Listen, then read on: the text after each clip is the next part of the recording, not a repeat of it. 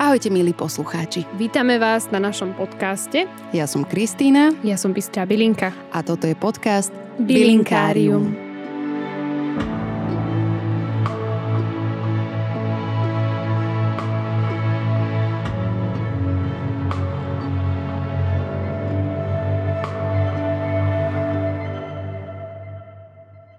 Ahojte. Je pár byliniek, s ktorými začína každý bylinkár. Tradične sú to práve tie, ktoré sa dajú skôr zasadiť alebo zbierať a ich naozaj len zopár. Či už je to levandula, o ktorej sme sa bavili v predošlých epizódach, bazálka, majorán alebo rozmarín, o ktorom sa budeme baviť dnes. Tieto známe bylinky si polievame, hnojíme, sadíme, presadzame, ale ako začínajúci bylinkári veľa o nich v podstate ani nevieme. Môžem vám ale garantovať, že to, čo sa dnes dozviete o rozmaríne, nevie ani mnoho skúsených bylinkárov. Tým samoška nechcem povedať, že sú nevzdelaní a nevedia, aký má bylinka účel. Chcem tým skôr naznačiť, že rozmarín, ako aj iné a rovnako známe bylinky, sú prepletené s dejinami ľudstva. Viac ako si možno uvedomuje, keď ich sadíme, zbierame, sušíme, používame v liečiteľstve. Dnes sa teda dozviete o zvykoch, tradíciách, poverách, legendách, ako aj o využitiach tejto famózne voňajúcej bylinky. Poďme teda do toho. Začneme ako vždy pekne krásne na začiatku. Príbeh rozmarínu sa ukrýva vo význame jeho mena. Jeho latinský názov Rozmarinus je fakticky čarovný, keď sa preloží do akéhokoľvek jazyka. Znamená totiž to rosa mora. Sice sedím v štúdiu, ale viem si úplne živo predstaviť rosu, ktorá sa jemne vznáša nad divokými, nepriezračnými vlnami mora počas pomalého východu letného slnka. Hm. No, dôvod, prečo sa toto poetické meno prilepilo rozmarínu, je vďaka jeho preferenciám rásť pri vode, alebo teda pri mori. A hej, no hlavne pri tej slanej, ktorá je prospešná pleti a dýchaciemu ústrojenstvu, ako aj rozmarín. Origoš sa ale rozmarín nazýval Rozmarinus, Coronarius. Áno, Coronarius, áno. Pretože, ako vám prezradím neskôr, toto meno si zaslúžila bylinka vďaka jej častému využitiu ako koruna pri slávnostiach a tradíciách so všakovakými halúznymi rituálmi. Vďaka prečačkaným výkladom v supermarketoch a obchodných centrách vieme všetci, čo za necelých pár týždňov, alebo teda týždeň, budeme robiť. Áno, hovorím o Vianociach. Možno vám Vianoce a rozmarín celkom nesedia, ale táto kombožka sedí až príliš dobre. Drvivá väčšina si pri slove Vianoce predstaví umelé stromčeky, sviečky a vypražanú rybu, ale som si sto percent istá, že nikomu nenapadne rozmarín. A budem úprimná, sama som o tejto korelácii dlho nevedela.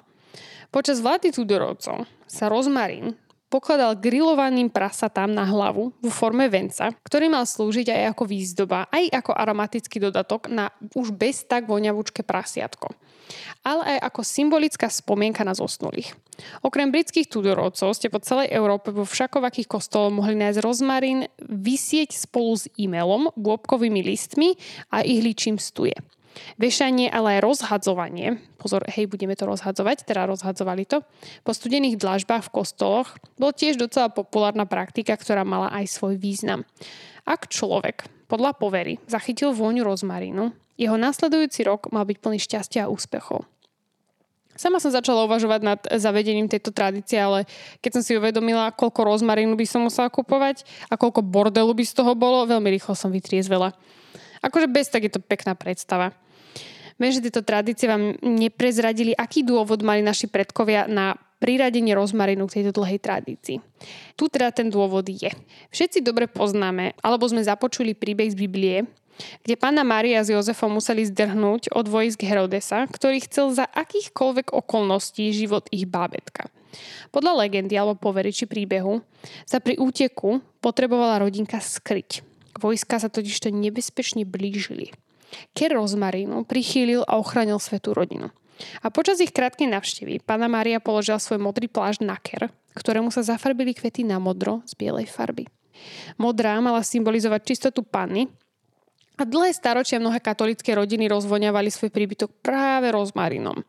Tento zvyk im ako rodine má priniesť šťastie a lásku. Okrem tejto príhody existovala ešte jedna tradícia alebo povera. Krík podľa legendy rastie smerom hore a do výšky, aký bol sám Ježiš.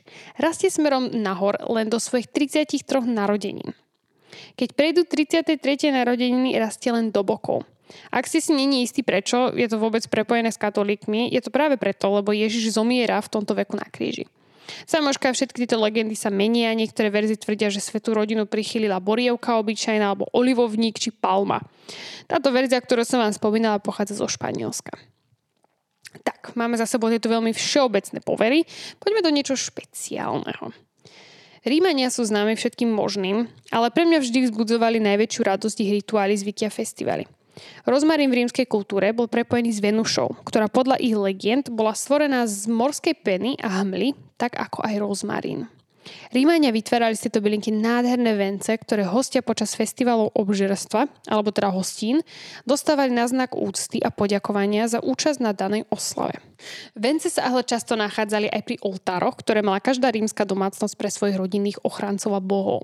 Okrem vencov obyvateľstvo verilo aj v mystické schopnosti bylinky v prepojení s arómou. Kvázi očisťovali alebo krstili svoje stáda práve vydymovaním, ktoré ich malo chrániť pred chorobami, ktorých má dobytok až dodnes extrémne veľa. Osobne ma práve táto ďalšia časť prekvapila. Je totižto úplným opakom festivalov, tancovanie a radovanie sa po celej karafe vína. Rímania rozmarín využívali aj pri pohreboch, posmrtných rituáloch a cintorínovej etikete po pochovaní zosnulého. Verilo sa, že aroma alebo vôňa rozmarínu zachováva telo zosnulého a celoročne zelené listy pre nich symbolizovali aj večnosť. Práve vďaka tomu sa veľakrát sadili rozmarínové kry vedľa hrobiek. Ešte ale kým sme pri Rímanoch, tak spomeniem Grékov, aj keď si myslím, že ani jeden, ani tej druhej starovekej kultúre by sa nepáčilo porovnanie. Gréci mali rozmarín tiež oblúbený. Dioscorides ho odporúčal vo forme ľuhovania, buď vo vode alebo víne, lebo všetci dobre vieme, že v liehu bol doslova životný štýl starovekých Grékov. Táto vyľuhovaná tekutina sa následne pila až po fyzickej aktivite a cvičení. Zväčša predpisoval tento liek pre ľudí, ktorí trpeli žltačkou. Ale okrem vínového lieku bol rozmarín populárny aj medzi študentmi, ktorí si ho pred písomkami strkali do vlasov, vačkou a možno aj do nosa, pretože verili, že rozmarín prečistuje hmlistý mozog alebo mozgovú hmlu. Závan rozmarínu mal pomôcť danému študentovi napísať písomku na jednotku. Či už mali jedničky alebo dostávali kozy za dobré známky, je v tom kontexte asi nepodstatné. Ale ako človek s bujnou fantáziou si viem predstaviť nejakého starého pána v bielej látke, ako podáva kozu za jednotku, kohúta za dvojku. Ale čím nižšia známka, tým horšie zviera. Mami, zbral som si rozmarína, pomohlo, dostal som kozu. No, ale sradičky bokom. O tom, že mali študenti v antike viac než pravdu, vám poviem neskôr. Predtým, ako otvoríme tému liečiteľstva, vám chcem zanechať zo pár vecí na pobavenie, alebo teda aj zamyslenie. Už v predošlých epizódach som spomínala Tudorovcov, hlavne sukničkára so sadistickou bodosomou chylkou, odsekávania hlav pána Henricha ôsmeho. Rozmarín podľa všetkého mala vo vlasoch jedna jeho obeť. Anna Kleovská, ktorá veselo vstupovala do manželstva s tradičným rozmarínovým vencom. Bohužiaľ, tejto nemkej bylinka moc nepomohla so šťastím, pretože o necelých sedem mesiacov po svadbe Henrich slušne poprosil o anulovanie. Takže v podstate vyhrala, lebo jej nezosekol hlavu. Ale v podstate spravil to preto, aby mohol oficiálne vymeniť za jeho piatú manželku Katarínu Howardovú, ktorá len tak mimochodom bola prvá ruka chuderky Anny. Trošku zrada, no. Ale nebudeme, nebudeme viniť rozmarín, dobre? Sám Henrich sa e, zveril jeho radcovi Cromwellovi, že nebola taká pekná, ako všetci tvrdia. Mm. A dodal, že predtým som ju nemal rád, ale teraz akože po svadbe je to ešte horšie. Ďalší príbeh, ktorý zahŕňa vládkyňu, sa odohrával bližšie k našim hraniciam a hlavnú rolu hrá Alžbeta Uhorská, ktorá bola neskôr vymenovaná za svetu. Som si vedomá, že dnes tých katolických korelácií máme veľa, ale sľubujem, že príbeh stojí za to. Podľa legendy, keď mala kráľovna sedemdesiatdva rokov, trpela reumou a dnou a to dané utrpenie už nezvládala, tak sa obrátila na čarovné schopnosti rozmarinu. Žiadny stres, čokoľvek, čo liečilo v štrnástom storočí, bolo považované za čarovné. Netvrdím, že bola čarodejnica, hej.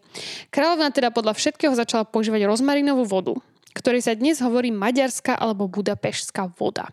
Túto čarovnú vodičku jej doniesol pustovník, ktorý tvrdil, že voda zachová jej krásu a zdravie až do smrti. Podľa jej vlastných slov voda pomohla natoľko, že sa jej nielen vrátila vitalita, ale doslova omladla a opeknila. Až toľko, že ju o ruku požiadal mladý dvadsaťšesťročný polský král. Hm. Takže rozmarinová voda, hej. Uh, takže na zjednodušenie. Mala plastiku bez plastu. A náš posledný príbeh na dnešný deň je prepojený s francúzskym minimužíkom, ktorého všetci poznáme po mene Napoleon. Podľa francúzskej povery, muži, ktorým sa nepáčila vôňa rozmarinu, boli nehorázne podradnými milencami. Možno práve preto bol rozmarín jednou z najobľúbenejších byliniek tohto revolucionára. Jeho manželka Jozefína mala dokonca až takú silnú dôveru v rozmarín, že Napoleonovi prikázal sa vždy pred návštevou do jej postele vykúpať v rozmarínovej vode. Takže babišu, kúpiť rozmarínovú vodu, navoňať sa ním a čakať na reakciu vášho nového objavu. Ak mu to nebude šmakovať, tak možno ani on vám pri určitých záležitostiach. A pre chlapov, ak cítite rozmarín na žene, tak tvárte sa, že vám v živote nič lepšie nevoňalo. Dobre, teda, ale už si myslím, že je čas na to liečiteľstvo. Začneme niečím zaujímavým z minulosti a postupne prejdeme na medicínu dvadsiateho prvého storočia.